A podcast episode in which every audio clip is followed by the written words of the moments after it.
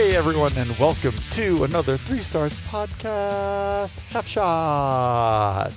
Today, because we are at the beginning of a new year, and that means a lot of new changes and things to payrolls and such as that. Uh, we've got budgeting concerns amongst all of the bars and restaurants out there, and especially in the state of Colorado, we we just keep going up and up in our minimum wage, which is a beautiful thing. It is. Uh, but we also, um, we, I would say, Samantha and I don't really understand all of the inner workings of things. So we have a special guest with us today. yes. One of our friends and one of Brad's exes, I miss you. and sometimes current, uh, Mr. Kavan Speck. Hello. Hello, hello. Uh, Kavan is the current general manager of Left Hand RiNo Eats and Drinks. And uh, we're I, I don't know what the order of release is going to be if this will come out before the episode that we're going to do, but we will. Yeah, that's uh, all you. We'll definitely get into more with Kavan uh, in that episode. So if you're hearing this first, then go and listen to that next. Or if you hear that first, then you'll hear this next and you'll know everything you need to know about Kavan. that's a little challenging. But uh, as I was saying, I wanted the half shot today to be about uh, a little bit about payroll and budgeting because I think that front of house definitely does just does not understand the numbers the way we probably ought to even being you know 20 years in the business Uh, samantha's over 20 years i'm just shy of 20 years but we don't necessarily understand the numbers aspect of it and No. and how certain things are going. I've got one company I'm working for. We got one, you know, mammy jammy of a memo that kind of looked like we were going to make less money, and then we weren't sure if it meant more money. And I know, Kavan, you've been having to deal with it year after year of being in the management game. So, what are some of the challenges, I guess, that happen when, especially in a state like Colorado, where we're constantly increasing on, in our minimum wage? What are some of those challenges that you deal with? Sure. Well, like first and foremost, like I, I grew up in Indianapolis and um, you know, back there the tip minimum wage, I still think it's like two thirteen or two nineteen. so when I like started management, like when you know when my boss would ask me like hey like how's labor? I'm like labor's fine. Like it's like it costs us nothing. I could have you know 20 people come in and it costs nothing. And so it was absolutely you know a, a huge uh, challenge and transition when i moved out here um, to really understand and and and really deal with the massive increase in pay. So um, really one of the big challenges is that difference between front and back of house and that that um, hourly pay for a front of house person is the same as you're paying for an entree where you know it is um, you know it's very hard when it's slow to have all of those staff members on hour after hour after after when there's there's no sales happening at all um, and Yeah, and then when they that's that like that. That's interesting. I've never actually thought of it that way. Yeah, right? It puts It's- it into pers- it's you, perspective. yeah, you have to sell it. at least one entree per hour just to pay one staff member for that hour. Right. And and that's just on that's on, you know, the the tipped minimum wage, you know, not not even the the um you know, standard minimum wage and that's just for for a front of house staff member, let alone all of the uh, back of house, you know, employees that are back there um, before that, you know, everything opens, prepping, you know, and then just standing there waiting for that like food item. And sometimes it when you're standing at that like you know thirty thousand foot level, you're like, oh well, why do I have six staff members on and we've done hundred dollars, you know, so far in the first three hours? It's like, well, it it takes a lot of people to make this happen. Like, there's a reason people go out to restaurants; they don't want to cook at home. Like, it takes a lot to be able to to put that on, and if you want what you've ordered in 10 15 minutes it takes more than one person to do that Yeah. and um, If you can imagine that, folks. yeah i know it's a challenge So it's funny because I like I never even think of like how I mean I do think about it periodically about how those numbers build up. But yeah, all the hours before, right? If you've got four employees, they're 3 to 4 hours in advance. And I mean, forget about like, you know, keeping the lights on and and all of the equipment being used and wear and tear of the building and all of the tools. And then you've got you know minimally a hundred dollars an hour in labor for the first four hours. I mean that's minimum 400 plus dollars that you need to make up going forward. And that first hour is usually not bringing in even that amount of money Yeah. right? You're looking at peak hours in order to do that And that is just the like line level front of house and back of house. That doesn't include your management, that which is a constant another labor line. all right that's all the time Yeah, which is all the time. So then there's this like there's this awkward balance for for managers to be like, okay, I don't think we're going to do much money today. But do I bring someone in or bring X amount of people in or do I do it myself? And then there's this weird like okay, and there's this like resentment that builds up sometimes on those days because it's like, well, why didn't you bring me in? Like, are you, oh, the manager's just trying to make all the money. And sometimes that can be true. I, I've worked in places where like the manager is just trying to, you know, work that good shift, make those tips. There's other times it's like, well, the manager's getting paid regardless because they're a salaried, you know, mm-hmm. if they're a salaried manager, it's like they maybe they it wasn't in the books. If you know, for instance, on a slow day f- for me right now, if we only do five hundred dollars or we only do thousand dollars, it it is like a very fine line between can I afford to have you know two people come in and, and work and that's one front of house and one back of house or two back of house Wow. and being able to go like okay like no i, I can't today because i don't think i'm going to do that so now i'm just going to work the whole shift Oh my goodness. uh, and then what happens be- because a manager can't take the tips unless I think the the rule is if they take care of the guest beginning to end. Correct? Yeah, there, there is a Yeah, gray area. We some- did come across that recently. some yeah there is some gray area i think um so if they're the only one on staff the, like the tips have to go somewhere Right. um, and the company can't claim the gratuity so they have to go somewhere right. Um, so typically, the manager, if they're the only person working. Now, if it's a manager and one other person working, and it's a salaried manager, then regardless of how much work they did versus the tipped employee, the tipped employee makes all of that. Right. Um, Yeah, there were Yeah. there was stuff that I was reading where you can be an hourly manager or a supervisor, but the way the wording of the law works out, it's if you are someone who does not typically receive a portion of the tip pool. So it's really just a matter of, you know, semantics, right? Yeah. Like the how your title actually goes. If if you're called a manager, that ends up being a problem, but you could be called like a bar lead, right. right? Yeah. And you can be on a higher hourly as the bar lead and then Mm-hmm.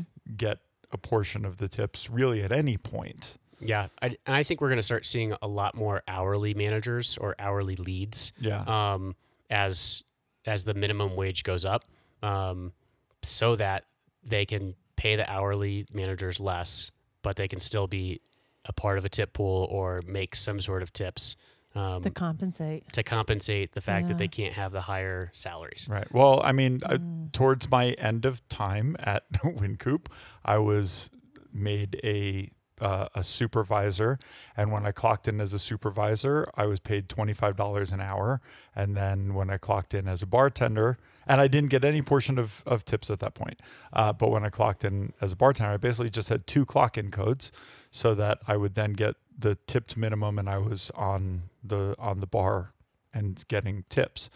Um, and I we have a friend who just became We have a friend. We have well we have a few friends Okay. but uh, we have one in particular who just opened uh, Riot House Oh downtown yeah. Mm-hmm. and he took the bar lead position and I think he's technically he's like bar supervisor uh, and he gets an hourly wage and he goes in two days a week as that and then he's on the bar whatever shifts he wants to be on the bar which he of course would choose Friday and Saturday because then he's going to make you know the most to compensate for that hourly wage and pretty much since the pandemic and i was i was talking to another ex of mine who I I said to him, "Oh, actually, My brain immediately tec- freaks out. I'm like, what? technically, uh, oh, you didn't work. You didn't work for him, but he was a GM at Wynkoop as well, and he had gone somewhere else. And I told, and he asked if I knew anyone that wanted in, you know, as a manager at the new spot that he went to, and I told him that you just can't pay enough right now. Like if you want that, you need to be paying the, you know, you need to be paying them on an hourly, and then include them in tip pools and and have it work that way. And I think this is going to be a big thing moving forward in, in, in the hospitality and restaurant industry is the the flexibility um, on both sides for for both you know front of house back of house employees to, to be able to work more flexible shifts. But it's also going to be for management i think as well. Um, i think you're going to see a massive push for like a decrease in expectations of hours. And and so that i think you're going to see more hourly management um, just universally because the wh- why would you work 50 to 60 hours a week and make what you're making when you could work 20 to 30 work less days even if you worked 40 hours and then i I mean you're just making significantly better money your your lifestyle is better uh, I ask yeah. managers that all the Yeah. time. Yep. I, I mean, I've been asked to go into management more times than I can count. And my constant go to response is I work fewer hours, I make more money, I have a better quality of life. I Less mean, the- the- responsibilities. less responsibility. I don't have to babysit everybody. The only, Yeah. you know, the only things that I can see in terms of benefits of, of management are, you know, guaranteed paid vacations, uh, you know, health insurance is generally more covered, uh, you know, eating for free, like those those kinds of things. right But quality of life and financially, you just have to be on a power trip, Kavan. yeah that's really all it is yeah i just i hate being told what to do and love telling everyone what to know I would say you're like No. you're you're so totally exactly the opposite of that. I mean, I told you what to do all the time. yeah, it's it's fair. Yeah, I don't know. Like for I guess a couple things. Like for me, one like I was always, I think I was raised under the notion that like if you have a salary position position, you're you're doing better in your career. I don't know. Um, which I I, I was I like so- yeah, I really do. I think that was ingrained in all of us for Yeah. very, and it still is. The older generation seem to think that bartenders and servers are just piddly ass people who didn't hack it in the real Right. world, and Yeah, you this know, will go you're nothing into the- unless you're a manager. This will go into the the slide right into the get a real job Yeah, discussion. yeah, right? real Yeah. quick. But no, you're you're absolutely right, Kavan. Like that is like that's a stigma that goes along with it. Like almost that you're uh, you're more secure, you're more stable. What it used to be that you know you you got those benefit options of 401k and whatnot only as a manager. Now you get them as hourly employees as The well. The person who right. couldn't hack it yeah. in the real Uh, world. So really quickly, from what I'm looking at on Department departmentoflabor.gov, uh, Indiana's tip minimum wage is still 213 an hour. Oh my gosh. insane. We've talked about this on the show before about Oh, the tip minimum wage across different states, and Colorado right now has among the highest Mm. for uh, for tipped employees. I think you know you're looking at like Oregon, Washington, Nevada, and maybe New Cal- York, California. California. California, yeah, for sure, Um, yeah. Yeah, I mean, I've I've got the whole list on here, I and j- the I- state of Colorado is actually different than Denver. Denver Right. is much higher. Yes, that is So, true. I just don't understand how some states can still think that that is acceptable. I, you know, because uh, yes, while people are making tips on top of that, a lot of people don't tip still in those states the 20%. They still tip 10% or less or 15%. And, uh, you know, and the cost of living isn't as crazy as it is here or California or Washington or New York or wherever but it's it's comparable you know it's it's Right. not enough for them for the cost of living you're still kind of barely scraping by and i just that just blows my mind how these states are just Ooh, Arizona is actually Yeah. really high. is it Arizona, I mean, I don't think this is updated for 2024 yet. I think this is still the 2023 list. But Arizona is at 1135, which is Hey, way kind of mind blowing. Oh, Hawaii is really high also. aloha But you know, Hello, man, come Kavan, what, what you when you brought that up about you know Indiana, I was thinking about how when I started in the industry, I was making two thirteen an hour, and that I remember in Colorado, it immediately jumped to five twenty five. Like in one in one year, like they said, okay, enough of that. Boom, and it jumped That's up to, to 525. And my GM was flipping out back then about what he was going to do because suddenly his front of house labor just doubled and he, you know and suddenly it was you know no more overtime just willy-nilly you know ever get off the clock before you hit you know 40 hours and all of this stuff which later led to a lawsuit. Uh, it was a there was a class action lawsuit against TGI Fridays because people were clocking out but staying on so that they could still work and make their tips. Oh my goodness. And they yeah, they basically Oh, I didn't and know TGI Fridays settled that lawsuit. Um, but it was it was a big deal. Like I think businesses I don't want to say that they get f- like forced into making really bad decisions, but they end up making really bad decisions, right? I mean that that type of thing when you when you raise the labor like that. I mean, I know Kavan between uh, between Wynkoop and Left Hand, you've definitely had to make a lot of staffing changes and decisions, and and there were budgetary concerns that you're like, well, I didn't see this coming, right? Yeah, uh, that's that's happened. Uh, uh, yeah, it's just every year now. It seems it's like all right. Well, big changes are happening. Big changes are coming. I feel like um, at at Wynkoop it was more. Um, you know, I was less in control of of the budget that I have now at Left Hand, but at at Wynkoop it was very much. Uh, you can't have this. You can't have this. But what was so infuriating is like, okay, b- but why? Why? Why can't I? Like, it was like, for instance, you know, we ran that place for a long time with two, three managers maybe, and that place is massive. It's a beast. Or sometimes one. or one, or, or sometimes one. beast. Yeah. Um, and then, and then you're working 14, 16 hour days. And then it's all back to the whole, like, why would you do this kind Yeah. of thing. But, um, yeah, that, that was really frustrating, you know, and, and then you've got everyone else asking, well, well, why, why don't we have these things or, or why isn't there another manager or what, why don't we have a manager on, you know, the, in the pool hall and on the main level? And why is there not a chef in the building? And where's the sous chef? I ask those like, questions every and- And, and sometimes like I had the answers, but a lot of times it was like, I don't know. Like I know this seems silly, but I was like, I'm the general manager and I have what the like what I'm allowed to have. But like a lot of times they're like, I, you know, because Yeah. we won't hire someone because. Well, I was mean, like, uh, so a, a TGI Fridays when it was properly staffed back in the day when you know when we were busy. I mean, a record day for TGI Fridays was like fifteen thousand on a Friday or something like that. Uh, at least here in Colorado, um, the the staffing for management would be you would have two managers in the front of house. Like you'd you'd have an opener, a mid manager, and a closer, and you would have a kitchen manager or a some sort of manager in the back at all times, right?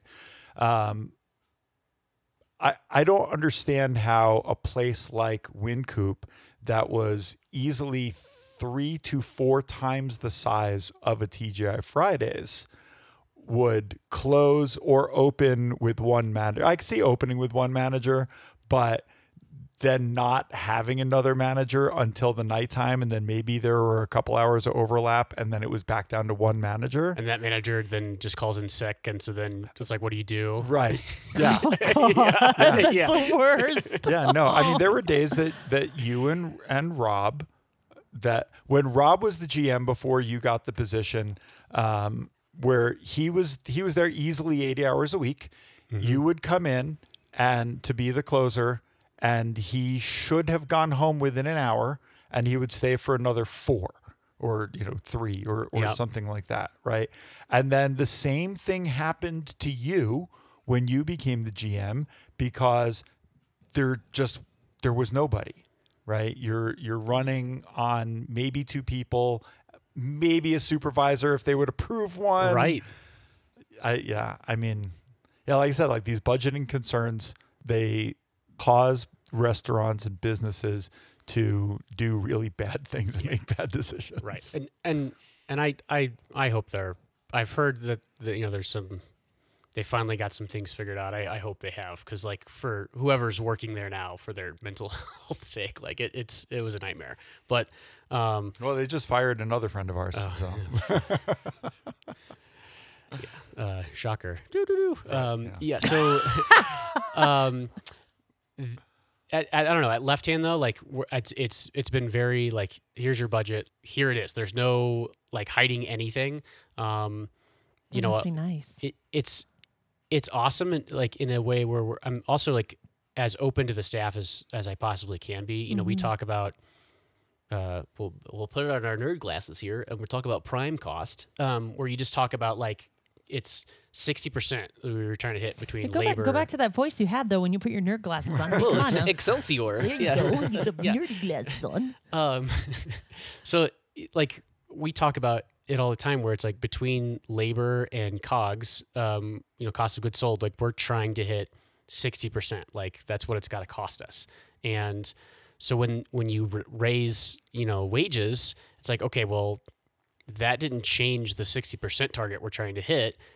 Either we need to make more money or we need to make think like, and how are we going to do that? So do, do beers now cost nine dollars for a pint instead of eight dollars? Do our cocktails now going from twelve dollars to fourteen dollars across the board? Our sandwich uh, is a, is a burger in twenty twenty six going to be twenty five dollars? Like, and and so you have to like start to just I have to pay people more. So how do we do that? And So let me ask you this to put it into perspective. So let's say you raise beers by a dollar. How many beers do you sell on a busy day? Do you do you know that number? Um, I mean, it, it's like Wynkoop versus left hand would be massively different, but like f- for us, it'd be probably 500, 500 to 600 beers would be So- a busy night. So that amount, and this is to now go back to where we were at the beginning of this half shot, that barely covers the labor for the first four hours before even opening the doors, Sure. right? Yep. That's four grand. If you do 500 beers at eight bucks a pop, that's four four grand. Yeah, but I'm saying That's like right. the di- I'm saying the difference in that dollar the dollar difference, Mhm. right? Going from eight dollars to nine. dollars or seven dollars to eight dollars, whatever. You're you're looking at you know another $500 five hundred dollars that that covers like that first four hours. Plus, I mean That's- the leasing of the space. Like I- there's uh, just the- so many things oh, involved with the that's numbers. So crazy. I find it fascinating, and I don't want to take a pay cut to learn it. So. that's, that's fair. But I, one of the things that I've always said, and, and I and I've appreciated because I've been there at left hand when we've had the meetings or you've sent out updates, being very transparent with the staff about, you know, we're moving into a slower time. We don't have any shows lined up across the way at Mission Ballroom. We don't have, you know, this going on or, you know, luckily you actually do a really good job of of hitting numbers you know some of it by luck because more people show up or or whatever for a show Right. but then some of it really by design um, but one of the things that i wish that more um, more management would do is to actually explain what it means when you overpour this when you give away that when you Mm. you know when when you stay on the clock an extra 30 minutes just standing around not even doing your side work like how all of those things because i, I kind of think of it as like the uh, what, what's the the butterfly effect Right. right? Um, which is, you know, basically a, a butterfly flaps its wings in Colorado and that turns into a hurricane in the South Pacific, And, right? and now beers are ten dollars. Yeah. thanks, thanks, butterfly. right. Um, but you know, a lot of people, especially when I get into these Facebook groups, eh, I'm I'm inundated by posts uh, from people who don't understand the numbers, who get pissed off about, you know. And I don't think that this is a, a good thing, but like our owner says they're going to start charging us for silverware now for when they buy more silverware. I'm like, well, how many times have you fucking thrown out forks and knives and spoons or not dug it back out of the trash when you did it accidentally? Like that stuff costs money. You know, when you dropped a whole rack of glassware and Yeah. shattered everything. I mean, all of those costs are like legit hard costs. And we, as the front of house, we don't see it. We We don't don't, get it. understand it. We don't get it. And I really wish that more like it's almost like it should be part of training to go over costs. It should be part of shift meetings. It there you go. Kavan. It should. if you're wondering what to talk about in your next shift meeting. It should though, because I don't like no joke. I know it takes a lot of money to run a restaurant and to keep it going, but I don't realize how much money it takes until you're sitting here telling me the breakdown of it. And Brad brought up the good point of it should be explained, you know, the actual cost of overpouring. You may think just an extra five drops, just an extra quarter ounce, an eighth of an ounce of your your liquor is not a big deal but when you do that you know microscopically and then macroscopically look at it every single day and you're not the only bartender doing it yeah it's a lot of money Right. you know Yeah, that it's a it's a cost. It's a loss on your cost. It's a loss on your profit. yeah right? Like let you know, let's just say, I don't know. Let, let's just take a number. Let's say it's ten dollars for uh for a shot of Grey Goose, and we'll call that shot uh, an ounce and a half, right? And you over pour by half an ounce on ten of those, right? So you're looking at what 30, 40 bucks. I don't, I don't Had to use my I'm not- I know. I was, I was going to actually math this out, but my brain isn't working that fast. But you're saying, let's just say like it's $3.33 per time that you overpour by a half ounce. So you're then looking at, you know, you do that 10 times. Yeah, that's 33 bucks in in profit or well not in profit but that's 33 bucks You've that's lost. a bottle of gray goose Yeah. Right. right that that's that yeah you're missing yep so just crazy Yeah, I, I think I, I do love like being transparent and I love working for a company that wants me to be transparent. I, I think there's this like weird we should keep like all industry secrets or like like in the industry? Because like I don't know there is always this concern if I start to share like what a keg of this cost me or what a bottle of this cost me and then what I'm charging per pour or what yeah. Right. I don't necessarily want every staff member or trust every staff member to have that knowledge because then I don't want them to go tell the customer, well, like, Right. hey, this beer actually only costs us a dollar twenty-five to pour, but you're paying eight fifty for it, and it's like, well, you don't want the customer to feel like they're getting cheated, but Sure. at the same time, like. If I don't charge eight fifty for that, or I don't charge thirteen dollars for the Grey Goose and pay for that bottle and four pours, like then it doesn't like then there's no restaurant Yep. to be there. Right. It's just Correct. like this weird. but at the same but at the same time i think that it has to come down to the, like there's there's a whole myriad of things that go into your your costs versus any sort of profits that you make. And the reality is that the average bar and restaurant only makes about 6% right? I mean give, give or take right? I think i've seen numbers as low as 3 to 5% and then of course there are just ones that fail altogether.